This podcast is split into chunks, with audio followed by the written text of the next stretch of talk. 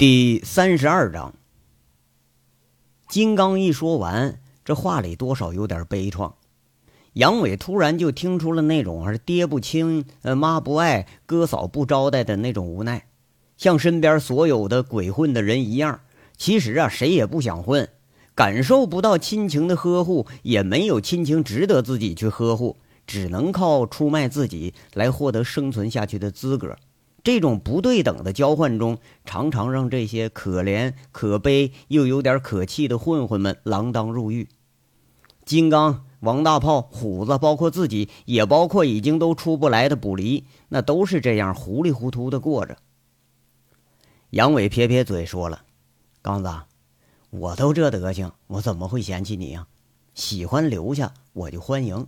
你进去时候，兄弟们差不多多少都捞了点儿。”现在不用再过那种吃了上顿想下顿的日子了，那条道啊，你也别回去了，老老实实就当个农民吧。一个人的力量毕竟他是很有限，咱们啊都是底层混混，家里没底子，背后没靠山，想靠违法犯罪弄俩钱他不是不行。可是这个黑路你走一次两次他没问题，走多了呀，再聪明的人他也要折腰。你当时是重伤了一个人。你要再多敲一棍子，这辈子就交代你了。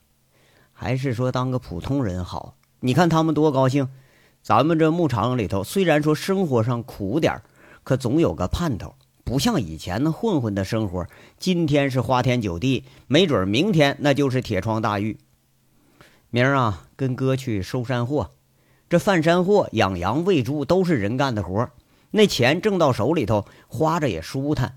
不像咱们以前逮着机会就捞一把，那钱他妈揣兜里头，咱都觉着烫手。这生活里的甜头，还是慢慢的尝着比较好。以后的日子有奔头，没准你小子也能混成个地主呢。这两年的狱中生活，让金刚多了几分沉默。听了杨伟的话，他半天就没吱声。王虎子在那插话了：“呃呃，哥呀。”我我明儿跟你收山货去成不？你给我滚远点啊！你这个懒汉人啊，草包肚子再加一张臭嘴，你有多远滚多远啊！我可不待见你。杨伟在这笑骂着，说的金刚也是呵呵直笑。王虎子典型，他是个草包。以前吧是一无是处，现在除了做拉面，他还是一无是处。哎哎，那那过河拆桥了吧？啊！刚借了我钱，你就打发我走？嘿，我靠！我还准备收金刚当小弟呢，那你这一扒拉，你这也给我抢走了，你太不地道了啊！金刚啊，明儿跟我回凤城去，咱咱不不搭理他了。王虎子骂骂咧咧，开始提意见了。哎，大哥，要不让虎子去呗？多一个人，他也多一份力。杨伟听这话，挺不屑，说了。拉倒吧，你相信他呀？哎，虎子啊，我可跟你说好了，你到时候你别叫苦啊！一麻袋小桃仁一百八十多斤，一捆药材怎么着也得有个百八十斤。要是松子儿呢，那一袋子二百斤打不住。你要是扛得动，那我也不拦着你。虎子当时有点心虚了，哎呦，哥哥呀，这就真真这么厉害呀？那你以为那是去玩去了呢？民兵连那帮小伙子们一顿饭七八个馒头，那是怎么吃下去的？哎呦，那那那我我再考虑考虑吧。王虎子一听这话，也不敢强行要求要去了。杨伟和金刚俩人在那嘿嘿的笑着。这月亮啊，说着话的功夫就爬上枝头了，星星点点的光，不知道是星星啊，还是飞来飞去的萤火虫。四周的草丛里头，叽叽叽的蛐蛐在此起彼伏的鸣叫着。夜风吹过，那满是惬意。从牧场远近都有了灯光，不过夏日里头啊，在外头乘凉的人还是居多数。三个人在这聊着，就听牧场大门口有人喊了：“王虎子，那个井里头掉的西瓜，慧慧姐问你们吃吃不吃啊？”懒洋洋的躺在草丛里的虎子一听这话，忙不迭的：“哎哎，吃吃吃！我我早上就钓好了，你们谁谁也别动我西瓜啊！”说着话呢，一咕噜爬了起来，就像飞似的朝那厂子里跑了过去，一边跑还一边喊：“呃，金金刚啊，金刚来来吃了呀！”夏天吧，把这西瓜给它吊在井里头，四五度的温度，再加上那井水的清凉，到了晚上你再拿出来，比冰箱里出来的西瓜还好吃。杨伟也坐起来了，拉拉金刚啊，说：“走走，咱吃西瓜去。今年这农技站在这儿啊试验的品种没籽儿，哎，哪行啊他都有状元。搞农技的是真厉害呀，一亩地种出八千多斤瓜来，连人带猪，今年那可是都有吃的了。”两人并肩走着，杨伟搂着金刚的膀子，刚刚一进大门，就见旁边站个人喊了杨伟的名字。这把杨伟直接吓一跳，一听这声啊，却是周玉慧在这等着呢。黑夜里头模模糊糊的看着人影走到前来，哎，到近处再一看，周玉慧手里头还端着个小碗儿。吓一跳的杨伟看着周玉慧，瞪大眼睛问：“哎，怎么的了？你怎么不休息啊？你给你送西瓜呀？”周玉慧笑着递上个小碗来，这里边还插着个勺子。呦呦呦呦！杨伟被周玉慧这过度的热情给雷的呀，不知道该说什么好了。金刚人家却是很识趣，说了一句：“呃，大哥，你们聊啊，我去吃西瓜去了。”说完，人转头就走。他还不爱当这个灯泡了。远处切西瓜的景瑞霞在那恨恨的想着：“还真有招哈！”吃完了晚饭，找不着杨伟，周玉慧居然想得出来这切西瓜叫王虎子这招。你看一试还准灵。看着那腆着大肚子坐在台阶上，三口两口就啃一块西瓜的王虎子，你再联系着下午骑着杂毛大马的杨伟，景瑞霞还真觉着呀，这帮兄弟还真就没什么看头，除了说耍勇斗狠，他横一点其他时候那就是一群草包。一边是心不在焉的切西瓜，完了还一边看着远处，好像怕他老板出事似的。周玉慧是终于如愿以偿，找到和杨伟单独相处的机会了。快吃啊！这周玉慧一看杨伟没接，又把那碗往前递了递。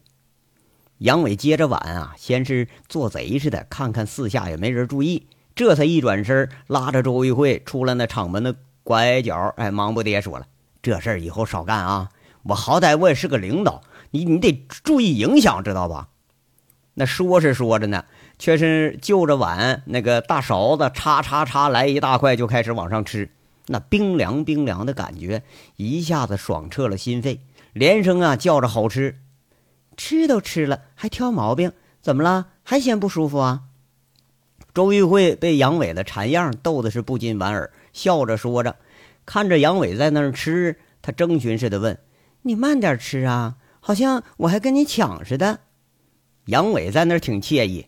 哎呀，这自己种的瓜呀，就就是就是好吃。哎呀，那第一担肥还我挑的呢。哎，不是，哎，你怎么不吃啊？我吃过了，挺好吃的。周玉慧很温婉的在这回答。夜色里头看着朦朦胧胧的啊，看不清双方的表情，却是从话里能听得出俩人都是很高兴。哎呀，这当然好吃了，这个比哈根达斯还好吃。杨伟吃着，在这发表着评论。一个小碗是三下五除二就给扫得干干净净，一吃完了，周玉辉那手就伸过来了，却是递了个纸巾。杨伟满不在意，拿着就抹嘴，一抹嘴才发现这东西，马上说了：“哎哎，这东西不能乱扔啊！两年多了，这地方连个那烟的过滤嘴都没有，类似这种东西最好不要有啊！”我知道，第一天来，文清就给我们上课了。人周玉慧却是一点都没介意，啊，这还差不多。杨伟说着，转身就要回厂里头，却被那周玉慧拽拽衣角。杨伟一奇怪，一回头，哎，怎么了？周玉慧在那说：“别光吃啊，我白给你送了，谢谢都没有啊。”嘿，哎，你都没发现呐？我们牧场人都不知道客气，咱们都老熟人了，客气个啥？见外的慌啊！杨伟在那一笑，看看周玉慧，说着：“哎，你等会儿我啊，我送碗去。那我知道你有话跟我说，我也正好是有话要问你呢。”说着，这就跑步回食堂了。周玉慧远远的看着，杨伟放下碗呐，却是又吃了两块西瓜，这才抹着嘴出来了。俩人沿着牧场的路是随便的走着。杨伟出门啊，随口就一句：“说吧，是不是想跟我说对不起呀？”周玉慧很诧异的问：“你怎么知道我要说对不起呀？”杨伟大咧咧在那说了：“嘿，感觉吗？我感觉你有歉意。不过呀，呃，你看你在凤城办的这个事儿。”实在也是拿不到桌面上，我都够混的了，那怎么你办事比我还混呢？周玉慧一听这话，却是淡淡的说着：“杨伟，你有点良心好不好？你这帮兄弟除了你，谁能指挥得动啊？三句话不对，那就吹胡子瞪眼睛，要抄家伙打架。我一个女流之辈，你以为我真指挥得了他们呢？”杨伟一听啊，看看低头走着的周玉慧，跟他说：“看。”推卸责任了吧？他们呢，就是缺乏个方向感。你一指大方向，他们就什么事都能干得出来。既然你想靠这群已经成型的势力去挣钱，你就得保障大家都不要吃牢饭。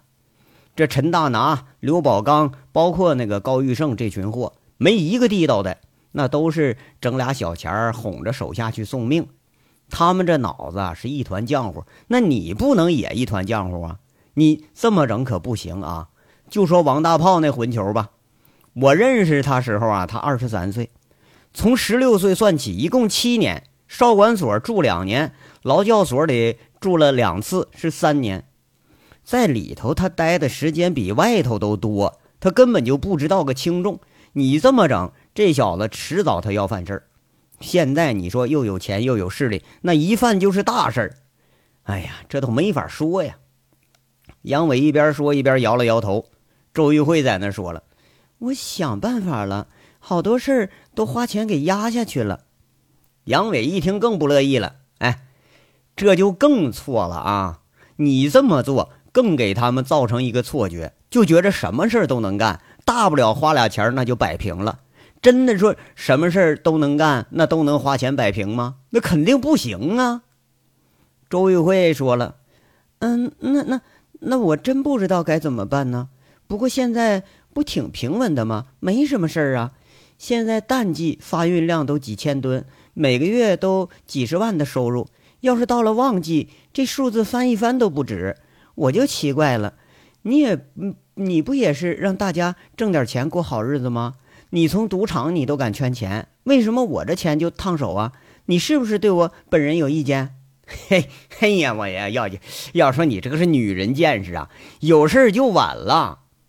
杨伟哈哈仰头笑着说了：“你呀，很会做生意啊，什么饭店呐、培训呐、煤厂啊，什么合同经销，这玩意儿我不懂。可是你最关键的一点你没学会。煤老板做生意，严格的说，那都不是在做生意，而是在做关系、做人情。这点你知道吗？”这种关系和人情，和大家都熟悉的关系网，它还不是一个概念。就是他见不了光，一见光就得要命。周玉慧有点气结了。我不知道，我，哎，你知道当年我怎么炸的那个黑煤窑吗？知道啊，那是你挺得意的事儿，是不是啊？杨伟这次可是平心静气的说了，谈不上啊。当年说，如果不是我们去炸去，谁都炸不了。知道为什么吗？因为煤老板的势力他是盘根错节，从公安、税务、煤管、政府，他哪个部门都有方方面面的关系。而我们虎盾保安呢，是一个第三方，跟任何势力都没有关系，这才下得了手。现在虎盾已经成立了好几年了，如果说再去炸矿，我可以明白的告诉你，一个都炸不了。门没等出呢，那矿上就知道消息了。知道当年的煤老板们有多厉害吗？省台的记者去了，人照打，车照砸；地方公安去了，你连警车都开不回来。我当时啊，那是穷的光屁股了，冲着那俩钱去的。炸是炸了，可是惹了不少人呐。我都担心有人捅我黑刀子，这才跳出来了。你倒好，你带着大家又跳回去了。周玉慧不理解的在这说：“那杨伟，你不要危言耸听好不好？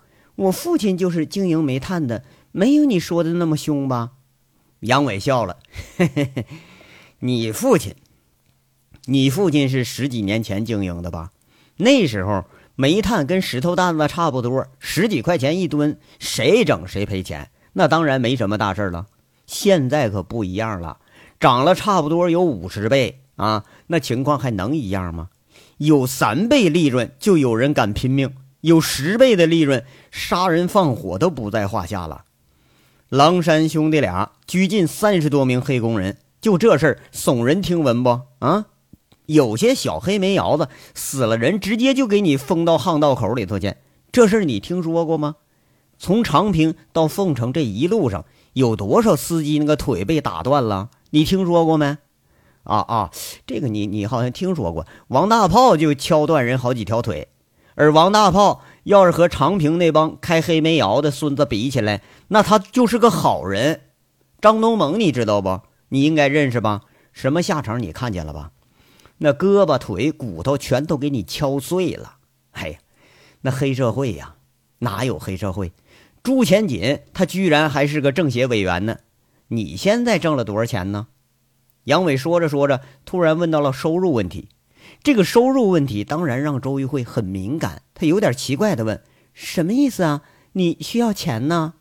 杨伟挺不屑：“嘿，问问你怎么了？还保密啊？”周玉慧一寻思，说了：“账上还有一千多万吧，带固定资产差不多两千万。”杨伟就笑了：“哼，不少，不过也不多呀。凤城随便就拽出几个煤老板来，都不比你差。”就你这钱和势力，基本相当于煤老板里的贫困户。万一要有事儿的话，别人动动嘴就能碾碎你。我为什么要跳出煤矿这个圈儿啊？你这么聪明，难道说你一点都看不出来呀？咱们再怎么折腾，那也是个大骡子的命，出身不行啊。凤城遍地的小煤窑、小煤矿，现在手续齐全的还留下了一部分，这些都是关系通天的人。每个窑子里头多多少少那可能都有当官的，有政府在那参黑股呢。市里那是一家赛过一家，咱们就一平头小老百姓，你非得跟人家抢饭碗，你那是不是找刺激呢？啊！再说了，就你这个钱，真要想往大里弄啊，说句不好听的，连当官的那个胃口你都未必能填得饱。周玉慧还是有点不解，那可。我一直觉着我没做错什么呀。杨伟说了：“对，你没错，可是你挣的钱是越来越多，挣的越来越快，这就是错。你在你自己的小团体里头是吃独食，那就错了。在煤炭这一行里头，除了国营企业啊，这私人煤矿、煤厂都是大大小小结成了一个利益团体。”一个成熟的团体，从公安、税务、煤管局、煤运，甚至说地方政府，那都有一个大网，其中还需要一个关系够硬、够得着通天的人来罩着。你说你现在什么都没有，你迟早得玩完啊！不是让人给灭了，你就得让人给吞了。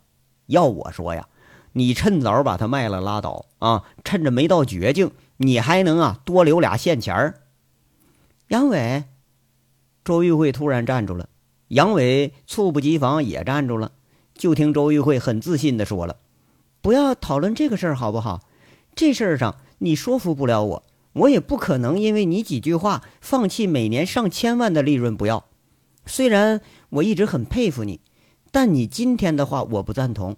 而且你猜错了，我不是来给你道歉的。我没想到你挑我的毛病。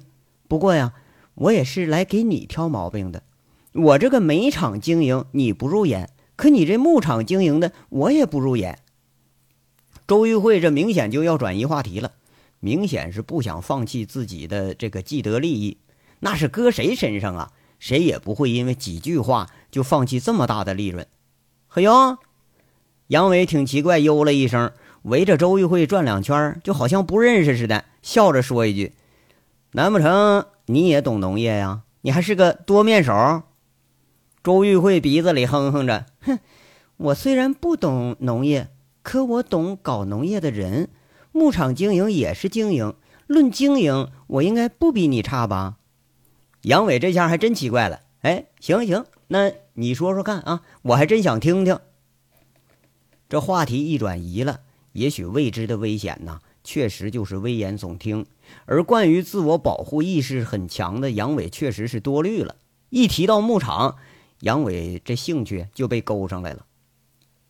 周玉慧的脚很无聊的踢了踢，很玩味的口吻说着：“好啊，你要是虚心求教的话呢，我可以不吝赐教。不过你这态度可不行。”杨伟嬉皮笑脸在那说：“嘿，那个行行行，我虚心求教啊。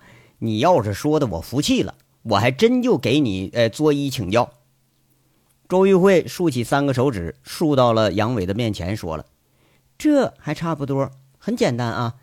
我虽然不懂牧场这个事儿，但是我可以看出来你这三个致命的弱点。哎，行啊，你讲啊，别别卖关子啊，你听好啊。”第一个人的问题，就人口问题，人人口。杨伟的惊讶呀，很令周玉慧满意。他想了几天，才想出这吊胃口的话来。就听他解释：“是啊，现在我大致看了看，除了接近一百名民兵，已经有一百六十户落户到这儿了，差不多有六百多人了吧？常住人口啊。”我听七叔说，年底还是要迁一批人过来，这就是大问题了。你们现在牧场产值多少啊？养活这么多人本身就是问题。最简单的一点啊，粮食都不够，六百张嘴吃饭，你们可以勉力维持。要是再加几百人，光资源的消耗那就是恐怖数字。你算过吗？这牧场扩张的速度如果低于消耗的速度，那是什么后果？你知道吗？我知道啊，你是想为更多的老百姓谋福祉，可是你这样下去的话，不但造不了福，到时候连你自己都要无家可归了。周玉慧很得意地提出了这么个建议，杨伟一听，扒了半天嘴：“哎呀，是，这有道理。这问题呀，你跟林姐是看到一块儿去了，她跟我提过。林姐，谁是林姐呀？”周玉慧突然心里就感觉一动，杨伟淡淡的说着：“哎，就基金会那个，哎，你说说，那还有什么建议啊？”第二个问题啊，还是人的问题。周玉慧很拽，这又是一个吊胃口的问题，他不听都不行。杨伟挺诧异的问：“不是还还是人的问题？什么意思啊？”周玉慧笑着解释：“是性别上的人，你没发现吗？”你们厂子里男女的比例呀，它严重失调，差不多三百号光棍啊。杨伟却是仰头笑了，嘿嘿，哎呀，这谁看不出来呀？连我都是光棍一个呢。周玉慧这家伙不理会杨伟的胡扯，笑着建议了：“杨伟，你别笑啊，这是个大问题。我也是乡下出来的，你要是想干几年就收摊儿，那现在这办法行。”可你要是建一个永久性的村落，那光一群光棍能行吗？男人有了家才会安稳的下来呀。就单从劳动这一个简单的表象来看吧，男女性别的平衡，那都有助于提高工作效率。没听说过男女搭配干活不累吗？就我学的 MBA 课程里都有性别平衡的问题。单一性别聚集的地方，比如像海员、监狱、部队。那很容易引起人情绪上出现厌烦、易怒等等不良情绪和其他嗜好，时间长了，对长期发展造成了影响，那是渐渐的就会显示出来。杨伟俩手一摊：“那你说的倒是，那可是我有啥招啊？我总不能说一人给他们发一个媳妇儿吧？那连我这媳妇儿我都没着落呢。”周玉慧胸有成竹的笑笑解释了：“哼，那倒不用。”你直接搞一个平衡性别的产业就行了呀，比如这里头这么鸡卖啊，你搞草编呢，那羊群多了不是吗？剪羊毛的，那将来山上果树挂果了，搞个水果深加工啊，这都可以呀。招人的时候不要仅限于你们杨家湾，可以到其他乡啊，招十八到二十四岁的未婚女青年。你看这办法好吧？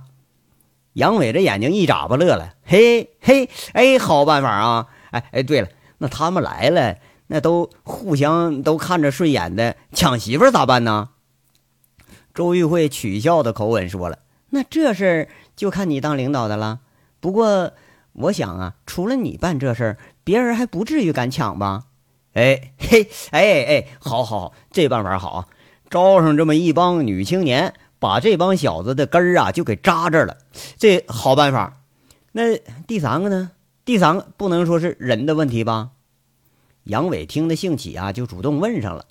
周玉慧那手指点了点，很有风度的讲：“聪明，猜对了，还是人的问题。”杨伟更诧异了：“哎呦，哎，你可是真能整啊！光人的问题你就整一大堆，你再挑到牲口顶上，那还得没准多少了呢。”周玉慧说了：“你别打岔啊！第三个问题是精神上的人，你没发现你把这牧场弄得像军营了吗？那那有啥不对呀？”周玉慧啊，笑着带着开玩笑的口气开始数落了：“嘿，杨伟啊，都是一群老百姓。”你干嘛非把把人家搞成部队呀？其实要军训，要强调纪律，那也行。你看看厂子里这都成什么了？军营都没有这么法西斯吧？娱乐活动只有那那五个篮球啊，三个都已经给打漏气儿了。那扑克牌，呃，那得浆糊着、粘着玩啊！你寒碜不寒碜呢？大家一点娱乐活动都没有，这上面能花多少钱呢？你都不舍得。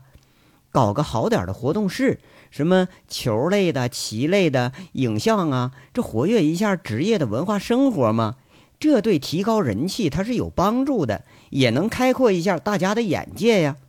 你说你闷了，你就开着车跑县城里、跑市里玩去了，那大家呢，心情好了，劳动效率才能提上来；心情不好，下了地上了场，那也是代工。周玉慧侧着头说着。看着杨伟若有所思，他说完了，就静静的等着下文。杨伟在那撇了半天嘴，这才悻悻的说着：“哎呀，这有道理，你说的对，这事儿啊得好好合计合计。确实是太清苦了一点干完活就吃，吃完就睡，睡起来再干活，那是有点那个哈。哎呀，那得我我今天啊还真得给你鞠个躬。